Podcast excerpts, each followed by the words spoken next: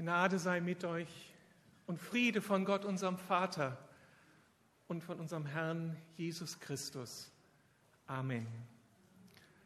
Liebe Gemeinde, liebe Zuschauer, liebe Zuhörer, ich möchte heute über einen Text des großen Theologen Paulus sprechen. Er schreibt in seinem Brief an die Gemeinde in Rom, im Kapitel 8, den Versen 14 bis 17, alle, die sich von Gottes Geist leiten lassen, sind seine Söhne und Töchter. Denn der Geist, den ihr empfangen habt, macht euch nicht zu Sklaven, so dass ihr von neuem in Angst und Furcht leben müsstet. Er hat euch zu Söhnen und Töchtern gemacht. Und durch ihn rufen wir, wenn wir beten, aber Vater. Ja, der Geist selbst bezeugt es uns in unserem Innersten, dass wir Gottes Kinder sind. Wenn wir aber Kinder sind, sind wir auch Erben, Erben Gottes und Miterben mit Christus. Dazu gehört allerdings, dass wir jetzt mit ihm leiden. Dann werden wir auch an seiner Herrlichkeit teilhaben. In diesem kleinen Text geht es letztlich um das Thema, wie können wir denn leben? Wie können wir leben angesichts von Krankheit, Schmerzen, angesichts von so viel Leid in dieser Welt, in unserem eigenen Leben? Wie können wir leben angesichts von Ungerechtigkeit und Unfrieden in unserer Stadt, in unserem Land, in dieser Welt? Ja, wie können wir leben angesichts globaler Krisenszenarien? Wir werden bedroht von der Finanzkrise, der Energiekrise, der demografischen Krise, überall Krisenszenarien. Und wie können wir leben angesichts der Abgründe in unserem eigenen Leben, angesichts der vielen Widersprüche in uns, wie Paulus es im Kapitel vorher angedeutet hat. Da wollen wir das Gute, aber wir können es nicht umsetzen. Kein Wunder, wenn Menschen damals wie heute geplagt sind von Angst und Furcht, wie Paulus andeutet. Oder sich wie in einem Gefängnis erleben, mit wenig Gestaltungsspielraum, abhängig von so vielen anderen Kräften und Mächten. Die Antwort des Paulus auf die zahlreichen Lebensherausforderungen lautet, Beziehung tut gut. Wir brauchen gute Beziehungen, um in dieser Welt leben zu können. Dabei geht es Paulus nicht um den reichen Onkel, den man mal soeben um eine Finanzspritze bitten darf. Oder um den Vetter in der Genehmigungsbehörde, der ein gutes Wort einlegt für uns, wenn wir da einen Antrag abgegeben haben. Paulus geht es vielmehr um eine tiefe Vertrauensbeziehung zu Gott, zu dem Vater unseres Herrn Jesus Christus. Für einen Menschen des 21. Jahrhunderts sind solche Gedanken natürlich sehr herausfordernd. Wer kann sich das heute noch vorstellen in unserer Zeit? Einen persönlichen Gott. Einen Gott, der Anteil nimmt am Ergehen dieser Welt und am Ergehen des einzelnen Menschen und der ansprechbar ist auf die kleinen und großen Fragen unseres Alltages. Noch herausfordernder ist aber die Vorstellung, dass Gott sich hier durch Paulus als Vater vorstellt. Ja, dass er sich mit einem Kosenamen ansprechen lässt. Das hebräische aber kann man ja am besten mit Vati übersetzen. Diese Vorstellung von Gott bereitet den einen intellektuelle Probleme. Gott als Vater. Das ist doch total unangemessen, mit solchen menschlichen Kategorien Gott zu denken. Andere reagieren vielleicht eher emotional. Gott als Vater? Nein, danke. Und sie reagieren eben auf das, was sie selbst erlebt haben in ihrem eigenen Vaterhaus und projizieren das auf Gott. Wenn sie von Gott erzählen hören oder von Gott lesen in der Bibel als Vater, dann kommen da die eigenen alten Widerstände heraus. Wir alle haben unsere Bilder von Gott im Kopf, wenn wir dann die Bibel lesen und mit dem biblischen Bild Gottes konfrontiert werden. Und diese Bilder bilden auch das ab, was wir eben selbst in dieser Welt mit unserem eigenen Vater erlebt haben. Diesen Bildern in unserem Kopf möchte ich mit einer kleinen Szene begegnen, die aus meiner Sicht sehr treffend einmal das Wesen Gottes beschreibt, aber auch seine Zuwendung zu uns, wie, sich, wie er sich als Vater uns nähert, uns begegnet. Ein väterlicher Freund hat mir von seiner Erfahrung mit seinem eigenen leiblichen Vater erzählt. Folgende Szene. Er fährt mit seinem Vater im Auto, er selbst sitzt am Steuer, der Vater sitzt daneben und während der Fahrt legt der Vater einfach seine linke Hand auf den rechten Oberschenkel seines Sohnes und lässt sie da eine ganze Weile ruhen und sie schweigen miteinander. Und in dieses Schweigen hinein kommen dann diese unglaublichen Sätze, die im Leben meines väterlichen Freundes eine Revolution verursacht haben. Er sagt in das Schweigen, also der Vater sagt zu seinem Sohn in das Schweigen hinein, Jem, weißt du, du bist schon so lange eine ganz große Freude meines Herzens. Das war alles. Aber der Sohn war sowas von betroffen, sowas von begeistert, sowas von ermutigt. Mein Vater glaubt an mich. Und er war ja nicht nur ein, ein idealer Sohn, der alles richtig machte. Mein Vater hält zu mir. Er empfand die ganze Liebe, die ganze Zuwendung seines leiblichen Vaters. Und das setzte Lebenskräfte in ihm frei so ähnlich erlebe ich die Nähe meines himmlischen Vaters. Natürlich nicht in dieser physischen Nähe, aber in dem inneren Zuspruch der Liebe des Vaters, wie sie eben nur der Heilige Geist als der Mittler zwischen Gott und uns Menschen vermitteln kann, es ermöglichen kann. Dann höre ich, wie der Vater im Himmel an mich glaubt, auf mich setzt, mit mir unterwegs sein will und nicht von mir lassen will, selbst wenn ich mich dann zwischendurch immer wieder mal von ihm entziehe und so ein bisschen auf Distanz lebe. Er hält zu mir. Wichtig ist dabei zu hören, dass solch ein Erleben Gottes als eines liebenvollen Vaters nur durch den Heiligen Geist möglich wird. Es ist also nicht erst eine denkerische Aufgabe, dass wir es irgendwie kapieren, dass Gott sich als Vater vorstellt und als Vater vertrauenswürdig ist, sondern dazu braucht es mehr. Es braucht Offenbarung, dass Gott mir die Augen öffnet und das Herz aufschließt. Wir sind da ganz abhängig von ihm. Und dieser Heilige Geist, er ist dann eben der Übersetzer, der uns das ermöglicht und der das alles tut in der Auseinandersetzung mit dem Wort Gottes.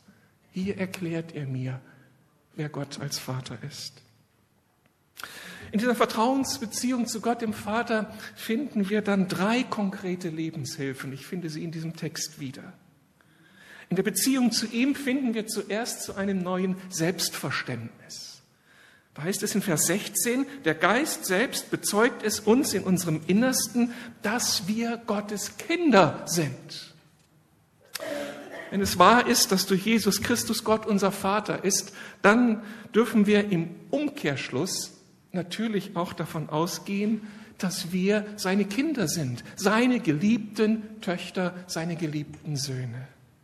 Und wenn das wahr ist, dann ermöglicht uns eben genau dieser Zuspruch ein neues Selbstverständnis, eine neue Identität, eine neue Würde, die uns ermutigen kann. Ich bin ein Sohn des lebendigen Gottes. Du bist eine Tochter des lebendigen Gottes. Wir sind angenommen und geliebt, Teil seiner Familie, Teil seiner Gemeinde. Was für eine Würde, was für eine neue Identität bei all der Hinterfragung, die wir in dieser Zeit und Welt auch als Persönlichkeiten erleben. In diesem neuen Selbstverständnis kommt zum Ziel, was Christus am Kreuz für uns angestrebt hat. Wir dürfen als Versöhnte mit Gott leben. Die ganze Vergangenheit ist aufgearbeitet und bewältigt in Christus. Übrigens lässt uns Jesus gerade in seiner Person erkennen, wie Gott der Vater ist. Und sein Kreuz ist letztlich wie ein Hinweis auf die ausgebreiteten Arme unseres Gottes, des Vaters. Zu ihm dürfen wir kommen, wie wir auch sind. Damit ergibt sich eine erste Konsequenz aus diesem Text. Wir bitten den Heiligen Geist, uns zu helfen, Gott als Vater und unsere neue Identität als Sohn oder Tochter tiefer zu verstehen. Und wir bitten ihn, das festhalten zu können, besonders wenn wir von anderen hinterfragt werden oder uns als Versager erleben. Trotzdem tut sich hier natürlich die Frage auf, ist das Wunschdenken oder wirklich erfahrbar? Fragen wir einmal nach.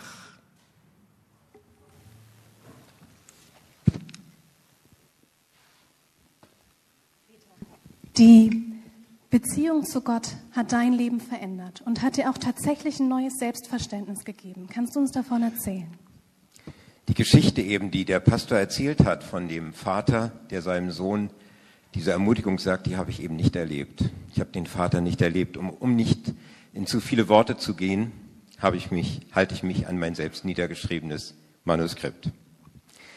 Ich bin Jahrgang 1943, also mitten im Zweiten Weltkrieg geboren und habe mit meinem Bruder und meiner Mutter die Flucht und auch das Kriegsende erlebt. Mein Vater war an der Front und dann irgendwo ist er wohl in Ostpreußen gefallen. Der fehlende Vater war für mich in meiner Kindheit und Jugend ein großes Defizit. Wie habe ich mit Sehnsucht auf die Rückkehr meines Vaters nach dem Krieg gewartet, wie eben viele Frauen und Kinder auf die Rückkehr ihrer Männer und Väter gewartet haben. Als es immer klarer wurde, dass mein Vater nicht mehr zurückkommen würde, da entstand eine immer größere Verunsicherung in meinem Leben. Die drängende Frage, wer bin ich? Was heißt es, Mann zu sein? Ich verglich mich ständig mit anderen Männern und bekam doch keine Antwort. Mit 23 Jahren begegnete Gott mir in einer besonderen Weise. Er sprach mich an, forderte mich auf, mein Leben eindeutig zu entscheiden. So vertraute ich mich Jesus Christus an und folgte ihm nach.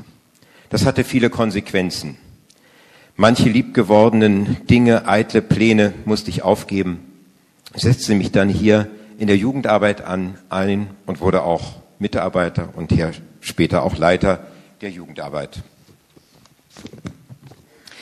Es hat aber noch viele Jahre gedauert und gebraucht, bis ich durch die Gotteshilfe wirklich zu der Antwort und Lösung meiner Fragen kam. Wer bin ich wirklich und meine Identität annehmen konnte. Lange quälten mich unerfüllte Sehnsüchte und Sucht. Ich führte ein sehr gespaltenes Leben. Wenn ich an diese Jahre zurückdenke, dann kann ich Gott kaum verstehen, dass er so viel Geduld mit mir hatte und immer wieder mir gnädig blieb. Eben wie ein Vater. Und er veränderte mich Schritt für Schritt. Heute bin ich bei ihm angekommen und kann sagen, ich bin sein geliebter Sohn. Und ich bin auch ein ganzer Mann. Die Suche ist zu Ende. Gott sei Dank. Was half dir auf diesem Weg? Ich möchte mit dem Predigttitel antworten, Beziehung tut gut. Auf der Suche nach dem Vater brauchen wir Jesus Christus. Die Bibel sagt, dass wer Jesus sieht, der sieht den Vater und dass Jesus uns zum Vater führt.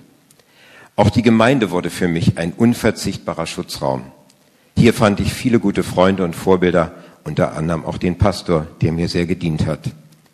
Einem sehr guten Freund konnte ich mich restlos offenbaren und der gewährte mir über mehrere Jahre tiefgreifende Seelsorge. Es waren keine einfachen Jahre und Schritte der Ehrlichkeit waren nötig. Und dann war herausragend die Liebe meiner Frau, die hinter mir sitzt, mit der ich über 35 Jahre verheiratet bin. Sie war mit Sicherheit die wichtigste Stütze auf dem Weg meiner Veränderung. Aber ohne die Beziehung zu Gott, meinem Vater, ohne seine Bereitschaft, immer wieder mit mir neu anzufangen, da wäre ich nicht weit gekommen. Dabei wurde auch Gottes Wort für mich unverzichtbar. Eine Lebensquelle, eine Kraftquelle und Richtschnur. Eines Tages konnte ich sagen, ich bin frei. Ja, ich bin erlöst. Ein ganzer Mann und Gottes Kind und nichts und niemand auf der Welt und auch nicht Sünde und Versagen würden mich je von diesem Vater und der Hand Gottes wegbringen. Und dann durfte ich auch entdecken, dass Gott die ganze, die ganzen Kämpfe meines Lebens gebraucht, um anderen Männern zu helfen, ihnen zu dienen oder sie zu begleiten. Gottes Gnade hat kein Ende. Er ist absolut vertrauenswürdig. Und ich werde bleiben im Hause des Herrn immer da. Dankeschön, Peter. Ich habe angekündigt, dass wir in der Vertrauensbeziehung zu Gott dem Vater drei konkrete Lebenshilfen finden. Wie gehört, finden wir zu einem neuen Selbstverständnis, das uns gewisser leben lässt. Zweitens erleben wir nun in der Beziehung zu Gott Orientierung. In Vers 14 schreibt Paulus, alle, die sich von Gottes Geist leiten lassen, sind seine Söhne und Töchter. Wer sagt mir, wo es lang geht in dieser Multi-Optionsgesellschaft, also in dieser Gesellschaft, die mir so viele Wahlmöglichkeiten einräumt? Keine Zeitphase der Menschheitsgeschichte hat uns eine derart große Fülle von Entscheidungsmöglichkeiten ermöglicht. Allein wenn ich ein Auto kaufen will heute, bieten sich weltweit 111 Autohersteller an. Und sie alle haben eben nicht nur ein Modell im Angebot, sondern Dutzende. Und dann nicht nur eine Ausstattungsvariante, sondern unendlich viele. In dieser Situation bedarf es dann schon die Unterstützung von Fachleuten, die das Angebot sichten, die testen und dann eben Kaufempfehlungen geben können. Aber wer sagt mir, wie ich mich in den vielfältigen und viel existenzielleren Lebensfragen und den so viel brisanteren Alltagssituationen entscheiden soll. Angesichts dieser großen Unsicherheit versuchen Menschen durch esoterische Angebote Licht ins Dunkel zu bringen. Dazu legen sie Karten, befragen sie Sterne, lesen sie Handlinien, gießen sie Blei.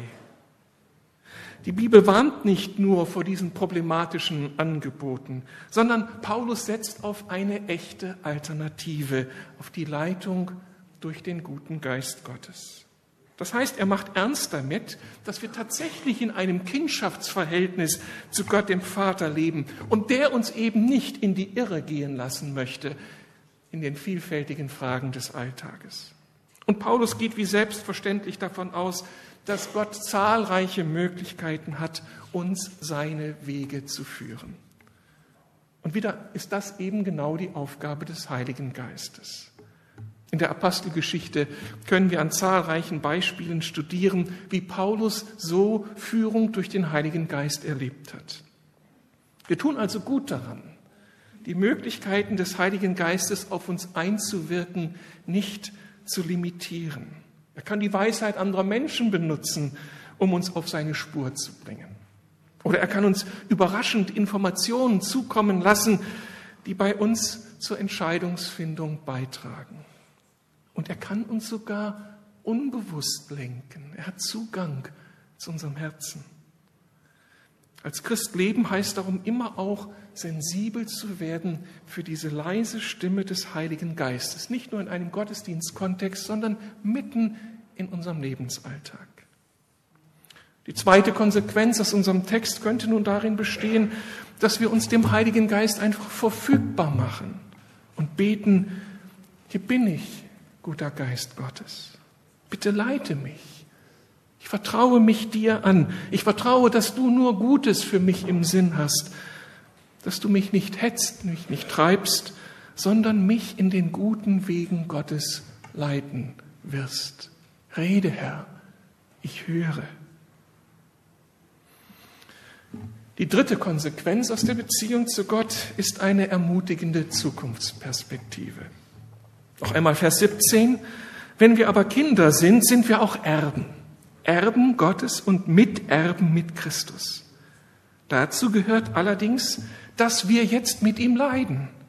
Dann werden wir auch an seiner Herrlichkeit teilhaben.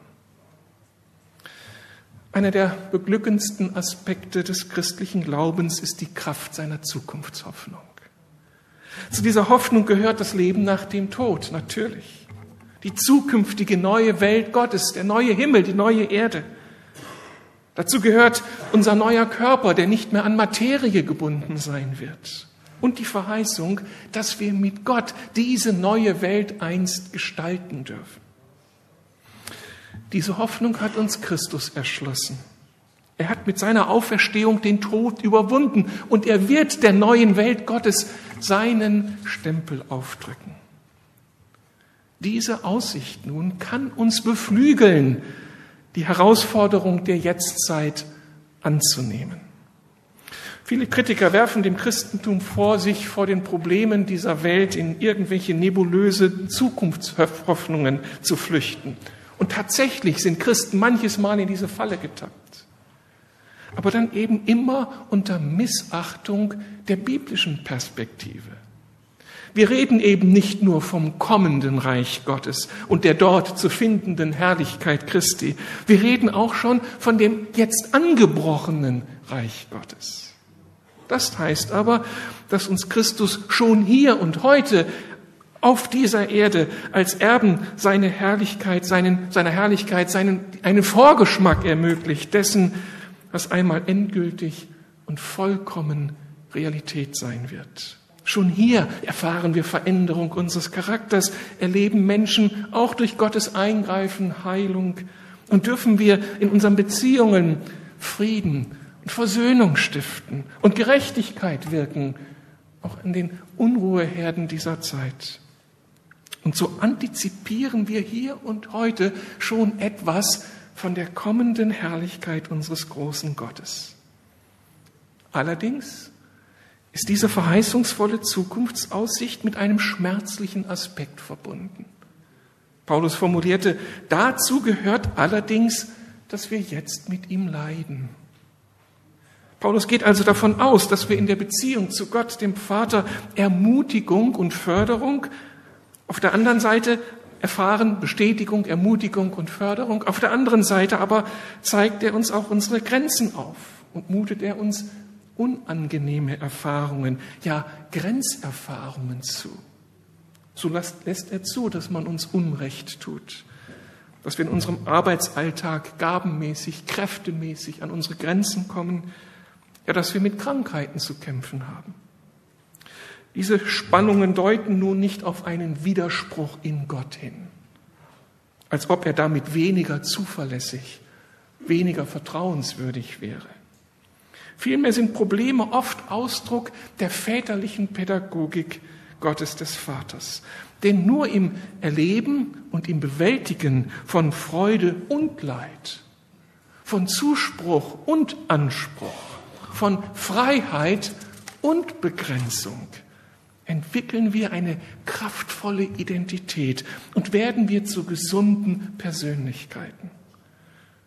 Darum gibt es keine Alternative dazu, dass wir immer beides umarmen.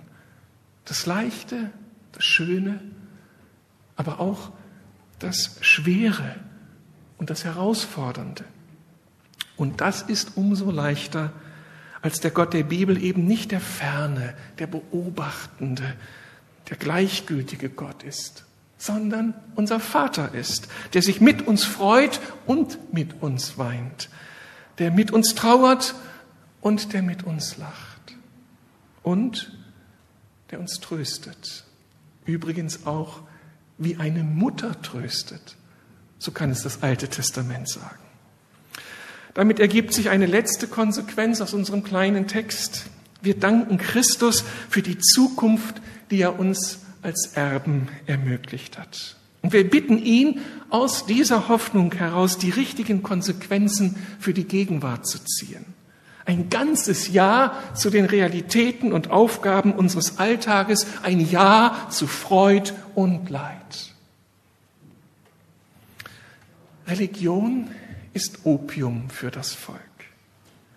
Aber das Leben mit Gott, dem Vater, hier und heute und die biblische Zukunftshoffnung verleihen seinen Töchtern und seinen Söhnen Flügel mitten in den Spannungen und Aufgaben dieser Welt. Amen. Und wieder wollen wir nachfragen, ist diese Perspektive des Paulus wirklich nachvollziehbar?